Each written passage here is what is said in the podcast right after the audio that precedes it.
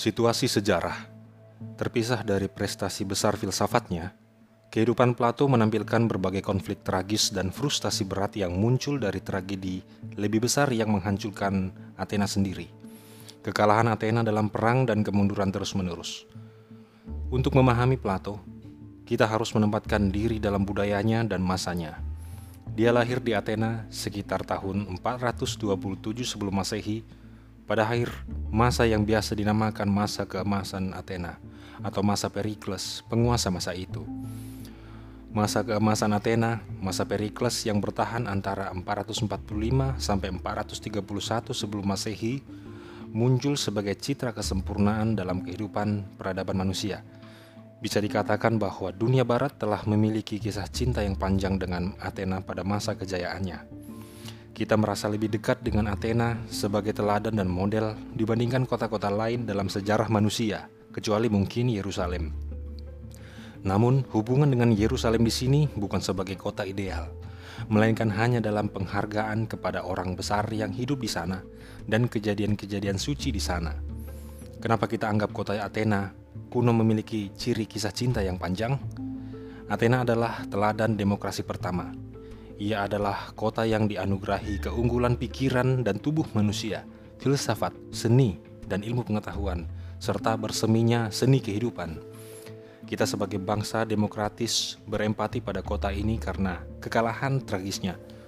Pada abad 5 sebelum Masehi, Athena telah berdemokrasi dalam puncak pertentangan panjang antara sedikit keluarga aristokrat pemilik tanah dengan sejumlah besar masyarakat miskin. Pericles yang tiap tahun tertulis sebagai warga teladan dengan cerdas menegakkan hak-hak politik bagi semua warga, para aristokrat dan warga awam, bagi yang kaya dan miskin meski tidak bagi perempuan dan budak. Pericles memperluas dan mempersatukan kekaisaran negara kota Athena sekaligus memperkuat Athena dengan bentuk doktrin politik baru yaitu egalitarianisme persamaan hak bagi seluruh warga yang diatur dalam hukum. Kebanyakan warga yang terhormat dan berpengaruh di Athena adalah orang-orang yang demokratis atau menjadi demokratis dalam hal pandangan politiknya. Dalam masyarakat yang miskin dianggap sebaik dan semampu yang kaya. Untuk yang miskin, ahli drama Yunani menuliskan dalam salah satu karyanya, keadilan bersinar dalam rumah yang terpenuhi asap. Dan filsuf Protagoras berkata, seorang yang tegas dan terhormat memiliki syarat untuk memberikan saran-saran dalam urusan publik.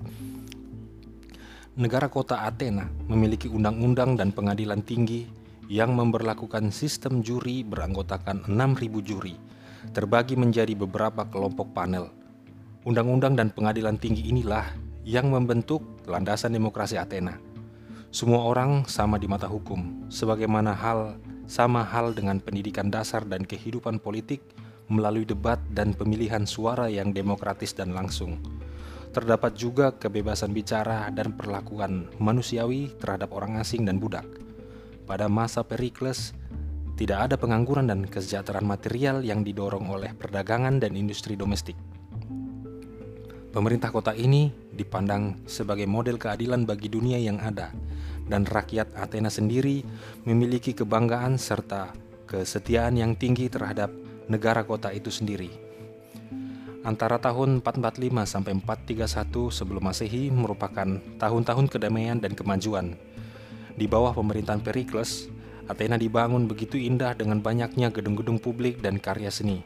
Kini, sisa-sisa kuil dan bangunan gedung-gedung publik yang dihiasi pahatan dan patung-patung yang mengagumkan itu masih berdiri yang paling besar di antara bangunan-bangunan ini adalah Parthenon, kuil utama Athena.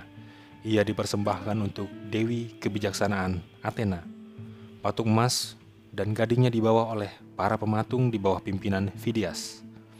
Parthenon dan Propylaea jalan masuk raksasa di antara begitu banyak bangunan umum yang mengagumkan dibangun di tebing karang yang tinggi, dinamakan Akropolis kota Athena. Perikles menjadikan kota Athena kota yang secara intelektual dan esotik berbeda dengan daerah-daerah lain di Yunani.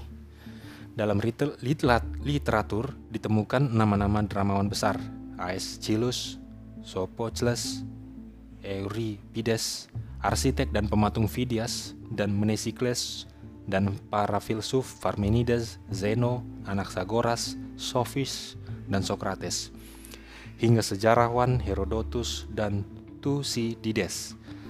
Terdapat juga prestasi agung di semua lini kebudayaan, ilmu pengetahuan, dan kedokteran. Thucydides mencatat pidato Perikles di hadapan masyarakat Athena. Kita adalah pencinta keindahan yang menjadi cita rasa kita dan kita menyebut seni tanpa kehilangan kejantanan. Kebijakan lunak Perikles seiring waktu menjadikannya lawan bagi para penentangnya, baik kaum aristokrat yang kanan maupun dari kaum demokrat yang kiri.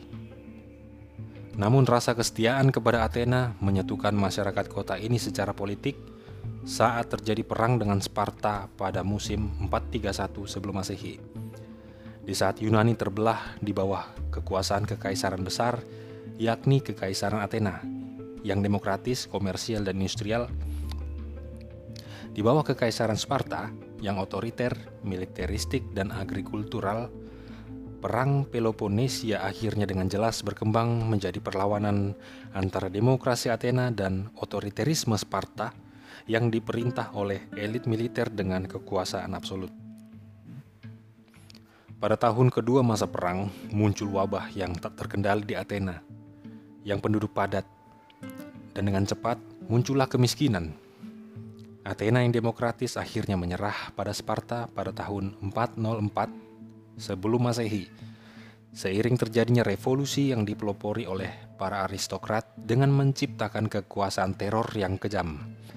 Kekuasaan ini disebut pemerintahan 30 di antara pendukung penguasa teritorian adalah Charmides, Charmides atau paman Plato dan Critias yaitu sepupu Plato. Mereka mewakili keluarga kaya dan terhormat yang hancur harus hancur karena pertentangan panjang yang dikorbankan kaum demokrat Athena. Ketika demokrasi dikembalikan dan pemerintahan 30 berakhir, filsuf Socrates diadili oleh para juri Athena dan difonis mati.